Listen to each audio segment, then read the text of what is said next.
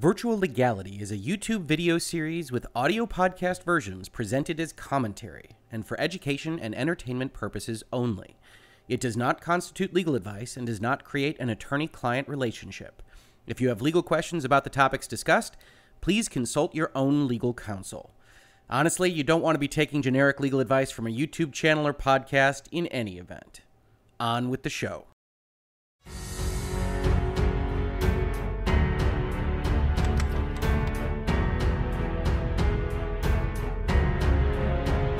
Epic Mixer Ooblets and Ninjas, a lawyer's view on exclusivity and messaging.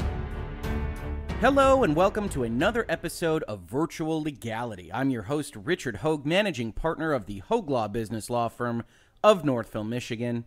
And today we're going to talk about a topic which we have talked about throughout 2019 but also another topic that is adjacent to what we've talked about throughout 2019. And that primary topic is the Epic Game Store and its continuing push to combat Steam's market share, its ownership of the market of selling digital PC game sales, primarily through the method of grabbing exclusive rights to the sale of certain games. They've been doing this all year. You can look through Virtual Legality, you can see all of the episodes that we have done on the initial announcement of the Epic Game Store, their strategy, which was very apparent really at the start of this year and has continued for months and months and months, and the way people have felt about it. We're going to talk about an announcement yesterday from a smaller independent game called Ooblets that actually is the first time that we see a little bit more of the detail behind at least one way that Epic is striking these deals. I strongly suspect, as a lawyer who works on various exclusive licensing arrangements, on intellectual property licenses, on software contracts of all kinds, that there are different methods that Epic has depending on what type of game you are trying to get as an exclusive. There is no doubt in my mind that when you're negotiating a contract for something like Ooblets, it's going to look a little bit different, if not a lot different, from when you're negotiating a contract for something like uh, The Division 2 or uh, anything from Ubisoft or Metro Exodus or something that's really uh, has a larger marketing budget, has a larger presence uh, in the video game zeitgeist. But yesterday we got an announcement from the Ooblets team, which is a small independent game, uh, and it said a number of things about what Epic is doing for them. Uh, which I think it makes sense to dive into. So, as kind of the, the overall setup for this, I've pulled up a Game Daily Biz article. It says Ooblets developer G- Glumberland reveals details of Epic Game Store's exclusivity deal. It says Epic Game Store has secured another exclusive in Glumberland's Harvest Moon meets Pokemon meets Animal Crossing game Ooblets. And while Ooblets might not be as big a name as Ubisoft's Division 2 or, or 4A Games Metro Exodus, the announcement around the exclusivity deal is a powerful statement.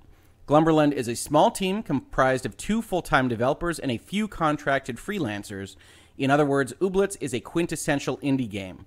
With that comes massive risk and an uphill battle against discoverability concerns, especially on Steam. Discover- uh, discoverability concerns meaning that because there are so many games released, whether it's on Steam or the Switch e-store at this point, that it's easy for good games to get lost, and that's a thing that Steam has been combating for some time now to limited success, depending on who you talk to.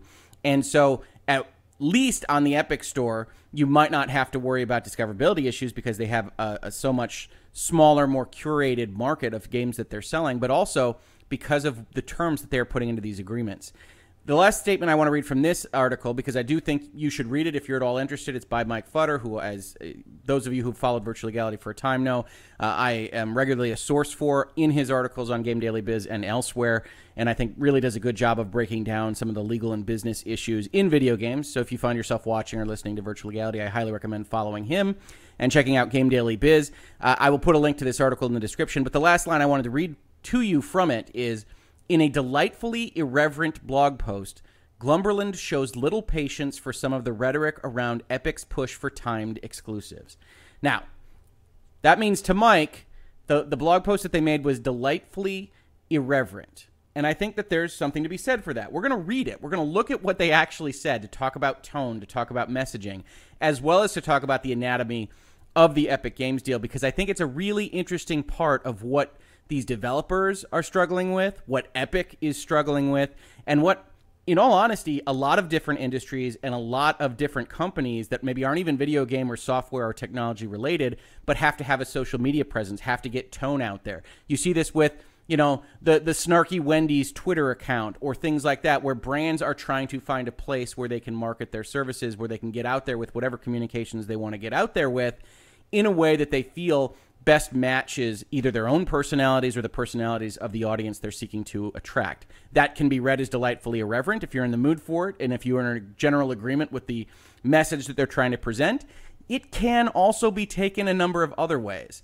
Let's take a look at the initial response on Twitter to Ooblets' uh, statement because I think that's interesting and that's part of the story. They said, okay, so we did the thing, the thing people get angry about, but maybe don't get angry about it. That's their initial statement, which already is, you know, trying to be a little bit uh, humanizing, is trying to be friendly. Obviously, this is an indie game development studio, so you're not thinking of thousands and thousands of people that are potentially behind this account. This is probably one of the developers themselves. Uh, but you can see as we scroll down, there are a lot of people that are okay with it, and there are a lot of people that don't like it. One that jumped out to me is you lied, you lied to your fans right there in the in the thread on the Steam forum. Uh, think you're consent, uh, condescending to us. Uh, I respect the hustle. Uh, a nice way to weed out toxic supporters. And this goes on and on and on and on. And I don't necessarily recommend that you just check Twitter accounts for the overall feelings on these kinds of things. Uh, but I do think that if you look at this account, if you look at how this particular statement that we're about to read has been received across social media in very places where it's been discussed, that a lot of folks uh, have trouble with the tone that is struck in this particular message. And we're going to talk about why I think they struck the tone that they did, why it's a dangerous thing to do what they did in the way that they did, uh, and also why I think it could have made sense in the room on the day. Uh, because I do think one of the things that you struggle with if you are trying to manage these brands, if you are trying to highlight what you think is a very good product that you're going to release out onto a very, very condensed market, a market that can get almost any game that has ever existed at the touch of a button, uh, and that Steam or anyone else, including Epic, is going to have a lot of difficulty marketing. You need to get your message out there in a specific way. Um, and I'm going to take a step back here to just talk about Hoeglaw a little bit. Uh, you know, if you have followed me for a while, you might know a bits about my biography or you've checked out my website. Uh, but I was a senior partner. I was an equity partner, full ownership of uh, one of the largest law firms in Michigan. And uh, I had worked there for more than a decade, uh, really, I think about 11 years, and I'd worked at another big law firm for a couple years before that. Uh, and uh, when I got out on my own in 2016, I started Hoeg Law, and I was looking at how I wanted to talk about my business, how I wanted to market it. Uh, one of the things that I decided that I definitely didn't want to do is I didn't want to be big law firm light, the big law firm but smaller, to be standardized to be that way. And I looked at social media, I looked at the various ways that you can market services and goods uh, in the 21st century. And I said to myself, I think one of the things that lawyers can potentially miss out on is adding that dose of humanity to things, adding that dose of personality to the communications that you have. Now, there are other considerations for lawyers. We have a bar association that essentially governs how we can communicate with the public. So you have to be careful, you have to be cognizant of those rules. Uh, but outside of that, you can have a Twitter site that as I do at Hoeg Law, can talk about things like virtual legality, can talk about things like uh, contracts and issues that we see in the news, but also talk about the latest Avengers movie and show some of the things that I'm interested in to indicate that I'm not just a lawyer robot and that I am a person and that if you have those same interests, you know, we can talk about those things on social media. So when I look at a statement like this from Ooblets, I think one of the things that they are trying to accomplish is hey, we're not Ubisoft, we're not Activision, we're not Electronic Arts. You don't need to think of us as this big bad other that just makes things, cranks out video games in a factory somewhere and, and puts them on your doorstep. This is actual people. And because this is actual people, we're going to have personalities that shine through in our blog post. To me, as someone that goes through that regularly, that talks about marketing a small law firm in the 21st century, that makes sense. That's laudable. I can understand that impulse. However, tone is very, very difficult. And if you're not very careful about thinking about the ways that people can interpret the statements that you're making, it's very easy to go too far on tone, to go too far on snarkiness or glibness or hipness or however you want to describe it, and arrive at a place where even if you don't mean it, people can feel condescended to. They can feel that you're not taking their particular issues into account because you're trying to get out in front of them in a way that you think is matching a tone that they can understand and that they might uh, grok to, but is not in fact what is ultimately happening. So, with that all being said, obviously it worked for Mike at, at Game Daily Biz. Obviously, it didn't work for everyone. Uh, let's take a look at how they described what's happening, and we can also dive into the business terms that relate to the actual Epic contract. It says everyone kept talking about this Epic thing, so we thought we'd see what it's all about. Here's what these Epic folks are doing. First, they teach every kid in the world these obnoxious dances, and now they're offering funding to game developers in exchange for PC exclusivity on their game store. This is exactly what Marx warned us about. Just imagine if other companies got it in their head to offer funding in exchange for exclusives. What'd be next? Game consoles paying for games to be exclusive on their consoles? Netflix paying for exclusive shows? Newspapers paying for exclusive articles? It'd be some sort of late capitalist dystopia. Obviously, all tongue in cheek. All the statements that they just made are things that actually happen. And so they're trying to set the stage for uh, this thing that is happening at Epic is not so unusual, and maybe you shouldn't flip out about it because all these other things are also happening. Unfortunately, the people that probably don't like Epic Games probably don't like a lot of those things in that list. So it doesn't serve the function that you want it to serve, and also makes you start sounding like you're treating this very glibly and not very seriously. So you've got those two kind of tonal messaging issues right from the get go. And again, when I talk about this, as you know, if you follow virtual legality, I'm someone that's generally in favor of the Epic Game Store existing. I don't necessarily love their exclusive strategy, but I'm generally in favor of someone trying to crack that nut of Steam having such a high percentage of interest in the marketplace. And so I think it's useful from my perspective to have these kinds of things happen. However, I also understand from a tonal perspective, from dealing with crisis me- messaging, from talking with PR folks, and sometimes handling clients' public relations nightmares, that you have to be cognizant of what the other side would be perceiving these statements as doing. So they say, okay, so goofing aside, hey, we don't mean that glibness. We're just having fun. Yes, we've signed with Epic for PC launch exclusivity. It's incredible news for us, and I'm hoping you all can be excited about it too. We asked Epic if we could talk frankly about the situation, and they were like, whatever. So here's a bit of insight into what this all means and why we did it. Who is Epic and what are you talking about? Epic makes Fortnite. EGS is a PC game distribution platform. Epic paying for PC exclusives has become the latest thing gamers trademark have gotten angry about, which I'll talk more about a bit further down. So, again, in that third bullet, you have them essentially saying, uh, implying the, the statement that this is just the latest outrage machine and gamers shouldn't really be concerned about this. And so we're going to essentially push that aside and tell you why it shouldn't matter to you. And that's exactly what this statement winds up doing, which is fine. I don't necessarily disagree with the overall thrust. I do think Epic Games is one of those types of things that people do get outraged about, maybe a little bit more than they need to. However, if you tell people they're wrong about being how they feel, you're going to get a little bit of pushback, which is what Ooblets has experienced on this right now. It says what it means for Ooblets. Ooblets will be launching on PC through EGS. We won't be selling the game on other PC stores for a pretty long while. That's the exclusivity bit. We've seen or we've heard discussed that the Epic uh, exclusivity is right now scheduled for about a year. That could be different for depending on what kind of size of game you have, what kind of leverage you had in the negotiation of the contract with Epic. We'll still be launching on Xbox One. The Epic stuff is only for PC. We got some cash money up front from the deal, so we can make the game we always wanted to with fewer compromises. What it means for you, you'll have to install EGS if you want to buy Ooblets on PC. I know that's asking a lot, but I believe in you and your ability to download a free thing and create a user account. So, right. Again, it's one of those things where Yes, I tend to agree. We've talked about it in virtual legality that if you're seeking a court action about Epic and Steam or something along those lines, you're not going to have a situation where the court is likely to back you up on this other free downloader being a significant amount of damages. We talked about that in reference to Shenmue 3 and the fact that they would be releasing on Epic instead of Steam, which was implied in certain of their email correspondence as part of their Kickstarter program. So I agree. I understand what you're saying here, Ooblets, but this makes it sound like if you do have a legitimate concern and you're out there in the world and you even know what Ooblets is, and you have a concern about Epic because you don't like that it's got Chinese investment, you don't like that it doesn't have all the customer facing support options that you've grown to expect from Steam. Whatever it is, whatever the reason that you don't like Epic, you just hate how Tim Sweeney dresses. That's all being pushed aside for the fact that, hey, you can click on this other button, even if you don't want to support Epic. And hey, I don't have a problem with it, but I respect and understand that people do.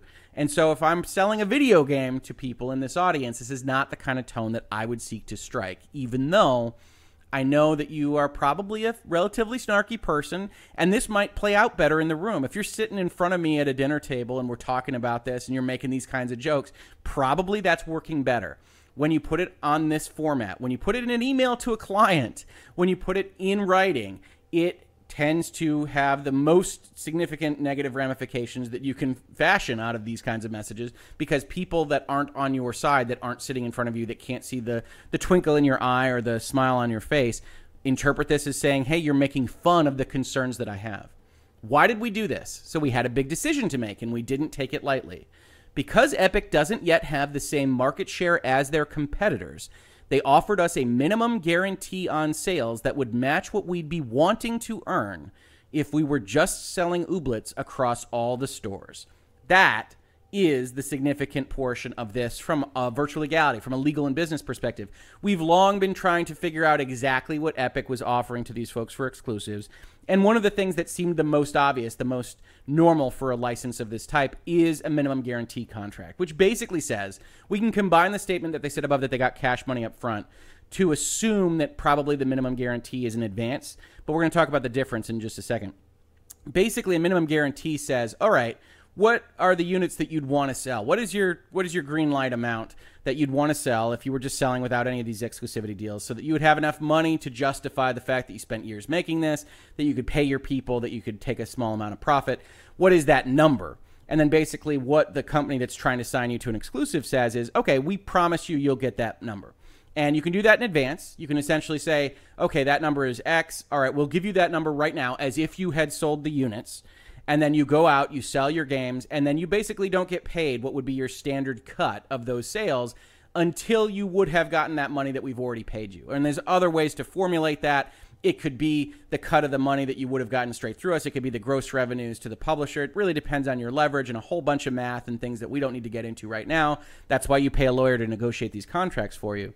But if you do it in advance, that's what it looks like. You're going to sell a bunch of these units. We're not going to pay you until you hit X amount. The other way to do it is in arrears, which says, hey, w- what do you need to do? What do you really need to make to make this work for you? We know we have a smaller install base. And what we could do is we could say, we promise you you'll make at least $500,000 uh, uh, on this game. And you say, okay, great. And so then you go out and you sell, and you still get your normal cut, whatever your licensing arrangement is with Epic, that 12%, potentially the 5% back for using Unreal 4. I don't know what Ooblets uses. But you get your cut of the revenues, and then if you come up short because Epic has that smaller base, then Epic says, okay, you know, show us your numbers. Obviously, on a digital platform, you actually don't need to go through that uh, arduous of a process, and we'll make it right. We will give you an extra amount of money to get you up to that number. So you have to pick a date, uh, probably the first year, something along those lines, and then we will give you the difference if you didn't get to that number on our audience base only. That's in arrears. And you can do in arrears with an advance payment, an advance against essentially royalties, uh, even though uh, royalties is really towards Epic. Anyway, it doesn't matter in terms of the way we describe this. You can do it anyway, but what's important about this is that the company, the developer, is assured a certain amount of money. And with that assurance, that's really one thing that's very, very, very important to anybody that's operating in a volatile industry that doesn't know their operational chances of success. If you can get that assurance, I don't blame any single company for saying, yes, Epic, we'll take that money. I can blame them for the messaging. I can blame them for how they describe it here. I can blame them for what people they offend when they when they frame the question this way. But if you're an independent developer, as the, the Game Daily Biz article says in its opening, if you can get that certainty, that budget certainty, and not have to worry about it, that is something that is of extreme value to you. And so if you can get that and you're happy with it, I don't blame a single company for taking the deal. I can you can blame Epic for offering the deal and coming in here and doing all these exclusives as their strategy. There's a whole number of other things you can talk about, but I don't blame the company for taking the deal. And now that we know that minimum guarantees is the way that they're framing at least the smaller company deals, a whole lot of what has happened in the last 8 months makes a lot of sense. Why they're getting so much traction from so many game developers is that it's almost impossible to turn down if you get a high enough number. And that's part of the negotiation, right? They say wanting to earn. That's part of it. It's like you say, all right, I wanted to earn a million, and Epic's like, really? Was it really a million that you wanted to earn? You say, all right, we could live with five hundred thousand, and that's part of the negotiation. And if Epic is generous enough, if they're willing to let you have a high enough number that is secured, then you can really make out like a bandit if you're if you're a game developer because maybe you were never going to get to that level, but Epic is going to make it right. You're going to have that security. You're going to be able to make your second game and stay in the video game industry. Uh, which is one of the reasons I think that Epic being vilified for these things is maybe not entirely appropriate, is that it does seem that they are solidifying, they are stabilizing certain portions of the game community, like the folks that are making ooblets that might otherwise have failed and have to go back to whatever careers they had before they started making video games. Continuing with their statement, that takes a huge burden of uncertainty off of us because now we know that no matter what, the game won't fail and we won't be forced to move back in with our parents. But we do love and appreciate you, parents.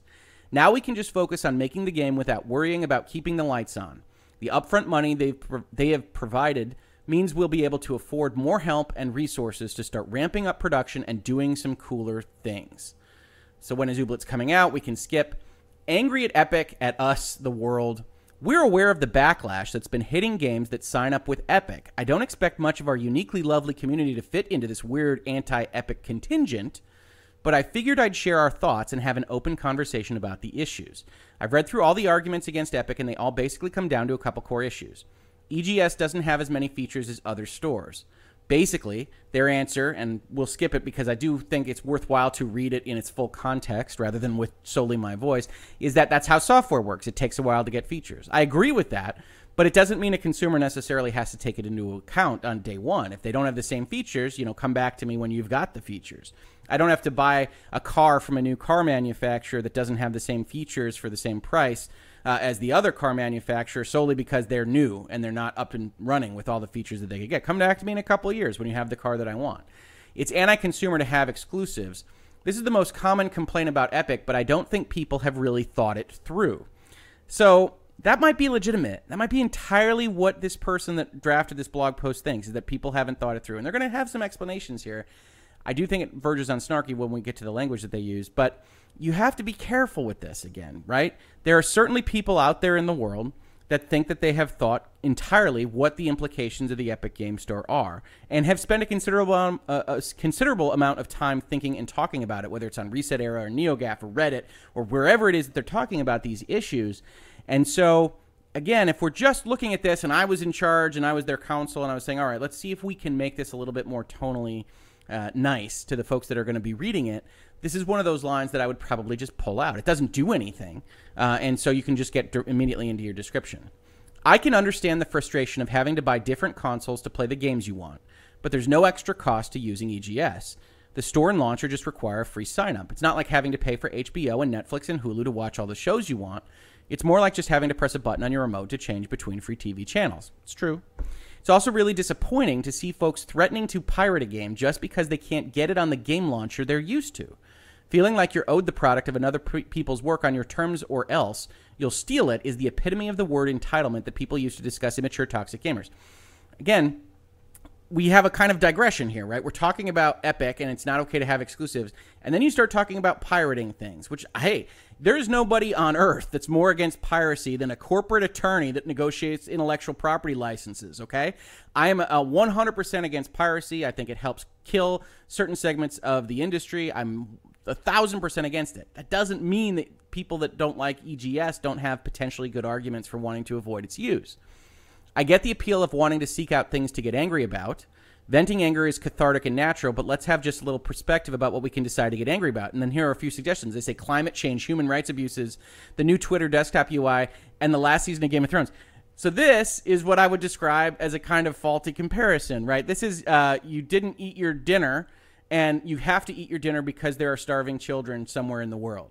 And that doesn't make any sense. You can't be angry about Epic Game Store. You can't be angry about its exclusive strategy or Tim Sweeney's uh, locution uh, or the Chinese investment or whatever else that you might be get, getting angry about because it is uh, not something that is at the highest level of things that are a problem in the world.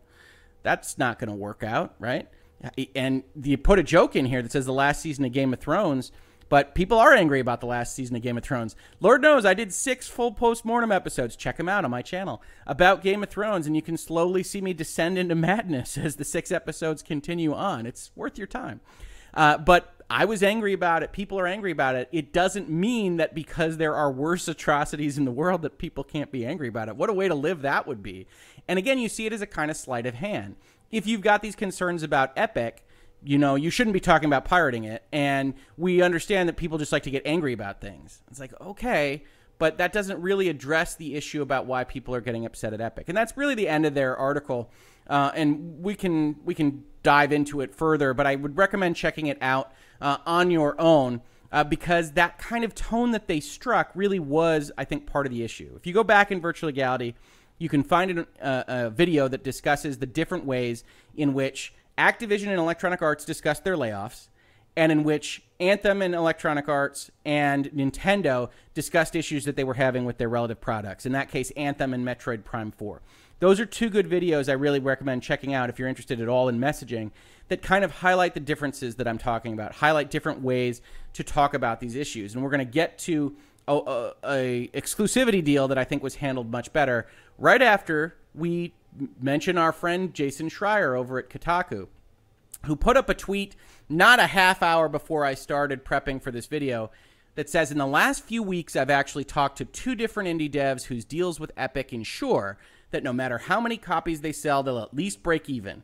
A rare bit of stability in a volatile industry. But oh no, gamers have to use a store with fewer features. And I have a comment in here. I, I, say it's a multifaceted discussion with developer, publisher, and consumer side arguments, and it's worthwhile to take the developer side into account. That's what we're doing here on Virtual Legality. That's why we're discussing why it might make sense for Ooblets to enter into this deal and why I think it entirely makes sense for them to enter into the deal, but that the actual messaging matters. Much like it matters here with Jason's tweet. But oh no, gamers have to use a store with fewer features is wildly developer side and not consumer side, which is fine. If you want to be a developer uh, prophet, a developer uh, evangelical, that's fine. But it's worth noting that for the most part, the world, the bulk of the world, is not developing video games. They're not publishing video games. They are consuming slash buying video games to the extent they are involved with the gaming industry at all. So, from the perspective of the video game consumer, if the price is the same and you're not letting me get it where I have trading cards or I have forums or I have a friend list or I have whatever else it is that I love about Steam, then you're just offering me something of lesser value. And if you want to be snarky about it, that's fine. But you should understand that if I'm getting lesser value for the money that I'm spending, I'm allowed to feel like I got less value. I'm allowed to feel a little bit wrong about that, complain a little bit about it. And I think if you're the developers, what you want to do is you want to communicate much more strongly this first point that Jason makes and that Ooblets makes in their development post, which is to say, hey, this is helping us make another game. This is helping us make this game better. This is going to make this product better and is going to help us stay in video games and not go into biomedical software or whatever else we might be doing. So try to get on board with that process, even though we know at a kind of marginal level, you're not going to get the forums you want. You're not going to get whatever it is that you love about Steam if you come over here to be on the consumer side while also advocating for your developer position. Because I think this kind of snarkiness, and hey, it's Twitter. I know it's a snarky platform, and I know this is how people interact. This kind of snarkiness tends to create sides, tends to create polarization. You're either on the developer side or the consumer side. And I think consumers of the video game industry generally want to be on the same side. I've got a post here, which you can find if you look at this Jason Schreier tweet after you check out Virtual Legality, where I say, hey, look, I've been buying games day one for years, basically ever since I wound up having any money at all. And I do that not because I think it's a smart investment. In fact, I know that you can get that same game for probably half off within a couple months. I do it, I buy it on day one because I want to show support for the industry, because I want that money to filter through the developers and the publishers and everybody else involved, because I, I enjoy this hobby so much. I enjoy talking about it. I enjoy having a book of business that involves it. I enjoy sponsoring a podcast like the Easy Allies that talks about it and that really, I think, helps grow love of this thing that has been such a big part of my life. But I don't think that you have to feel that way. I don't think that you should just be uh, called to help developers solely because you love the video game development industry any more than I think you should have to go see Lion King because that's going to help put more money in Disney's pockets to make another movie. Okay. So I, I really do think when you have that level of snark, it tends to ostracize more than bring people into your into your commentary. And if I were advising Jason, I'd say, hey, you don't need it in this particular issue. You've got a good point. Just drop the snarkiness.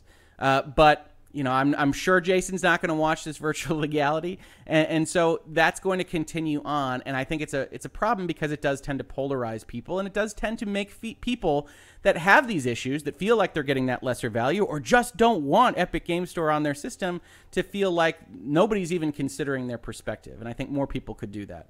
The last thing I wanted to say on this video was talking about exclusivity that I think was hand- handled better. Yesterday, a bomb was dropped. Ninja, if you're not familiar, is a very, very, very prominent Fortnite player. He's been on ESPN. I think he's been on a couple of magazine covers. He's got this is listed on Engadget here as 14.7 million followers. He is leaving Twitch, uh, which is Amazon's streaming service, and he's leaving it for Mixer which is Microsoft's streaming service. And you say, well, why is Microsoft doing that? They're spending money on Ninja. What are they doing? Mixer has something like 1% of Twitch's streaming time. Uh, and so they're looking to say, we're going to get an exclusive. We're going to sign somebody up. We're going to take it away from Twitch and we're going to put it only on Mixer so that you have to come to Mixer if you're a big fan of Ninjas. And I talked about this on social media yesterday. I think it's a big risk for Ninja. I think it is the kind of thing that if you're in, all interested in sports, you think about the, the late 90s, the early 2000s when the NHL left ESPN, which was the worldwide leader in sports, as they are so fond of telling us, to go to the Outdoor Living Network, which would eventually be Versus, and I think it's now NBC Sports, uh, they lost a lot of fans. They lost a lot of people that were regularly watching their content because they were trying to build up this other channel. They were negotiating for that money from that channel, but there were fewer people to watch them over there. So just like Ninja going to Mixer, just like Ooblets going to Epic, and everybody else that goes to Epic, you have this smaller base because the the channel, the the content producer, the publisher that is trying to get eyeballs over to it, is willing to pay this money to bring people with existing fan bases over, but they don't have those fan bases to start out with. And so Ninja moving over could have been a big deal. And I'm sure there are some people on social media that are angry with what he decided to do, but I am not seeing it to the same extent that I saw it with Ooblets. And you can see why. Here is the actual press release that his public relations people, or Microsoft's public relations people, re- released. It says Gaming superstar Tyler Ninja Blevins announced he is teaming up with Microsoft's interactive live streaming service Mixer to stream games and video exclusively on Mixer. A renowned personality with more than 40 million fans worldwide, Ninja began his streaming career eight years ago as a Halo player. Note the references to Halo from Microsoft, before turning into a cultural phenomenon best known for playing Fortnite. I never would have thought that I could build a career by doing what I love, and I am extremely grateful for the incredible experiences that I've had. As I look at the next step in my career, achieving bigger goals in the gaming industry with Mixer will allow me to have the perfect balance of opportunities and success. My roots as a gamer started with Halo, so working with Microsoft and coming over to Mixer felt like a natural next step, capturing all the great moments in gaming and sharing in the wins and losses with a positive, community focused environment that we can all be proud of. That's why I'm here. Then they go on to sell Mixer a little bit. But the point of that statement, if you look at that, if you break that down, is all about hey, if you love me, if you love Ninja, I think this is going to help our community. I think this is going to make it even better for you to watch me. I think Mixer's a good place for me to land. Obviously, obviously, he got paid an enormous amount of money to move from Twitch to Mixer. That is understood. Everybody that follows these kinds of things understands that. But he's not snarky about it. He's not saying, hey, it's just another button on your desktop. Why would you even care? He's saying, here's why I did it. Here's why I think it makes sense I love Halo, which is their product, which is also very helpful to Microsoft in that statement. And so that's why I'm doing it. It's a very positive statement. Obviously, this goes through a PR firm. This goes through a law firm. You can see them all referenced at the bottom of this uh, of the, the bottom of this statement. That's what happens. And I can totally understand people that get bored with these kinds of things that are so polished to a sheen to say, "Hey, we want to see more of that humanity." But I think that Ooblet's case is a great reason for why sharing that humanity, if you're not careful about it, can often be more damaging than helpful. And so I think when you get this polish, when you have public relations helping work for you, helping make sure that the messaging that you want to get out there is received by your community, by the people that are going to be reading it and reading news stories about it, that they are going to receive it in the best light possible. PR actually does perform a very good service. Law firms that help you work on communications really do perform a very good service. And even independent developers, when you're talking about something as kind of sensitive as Epic Game Store, should probably consider, if not having a lawyer or a public relations firm vet their statements, if you're going to have a statement like Ooblets, have your parents look at it. Have family and friends look at it. Have somebody else who isn't invested in your decision making, who isn't invested maybe even in the game space, look at it. How are you going to read this? How are you going to perceive this? And if you do that, I think you might be a little bit better off. Uh, and so that's been virtual legality for today. If this is your first episode, we got a lot of subscribers in the last week from talking about Colin Moriarty and PAX West and the issues that they had with getting a Sacred Symbols live performance over there. If you're new here, this is what we do almost every other day at this point. We do a couple of these a week at minimum. And we talk about video games. We talk about the law and business of video games. We talk about the law and business of information technology, the various social media giants, the laws and legislators that are trying to change things uh, for the better, I think, in their minds, although we're finding a lot of problem with the bills that they are proposing, various other regulations, how people are treating gambling in the UK and the United States. We think it's a lot of fun on this channel. We're very happy to have you here. If you like this video, please like, please subscribe, please share it with anybody that you might – think would find it interesting, whether it's on Reddit or NeoGAF or ResetEra or wherever else you might go where I can't generally get to because I'm otherwise doing law, please share it over there. If you caught this on YouTube, thank you so much for watching. And if you caught this on a podcast, thank you so much for listening. And if you could review it on that podcast service and maybe leave a comment, that does a lot of good for us to spread the word about virtual legality as well. Also, if you want to leave a comment to the video uh, here, we love having those conversations with folks. We try to reply to as many as we can. Even if you think I'm an idiot, even if you think I'm wrong, I love to have those conversations as well because reasonable disagreement is the spice of life. That's how we learn, that's how we grow, and that's how we really learn more about each other and the world. So, thank you so much for watching or listening, and I will catch you on the very next episode of Virtual Legality.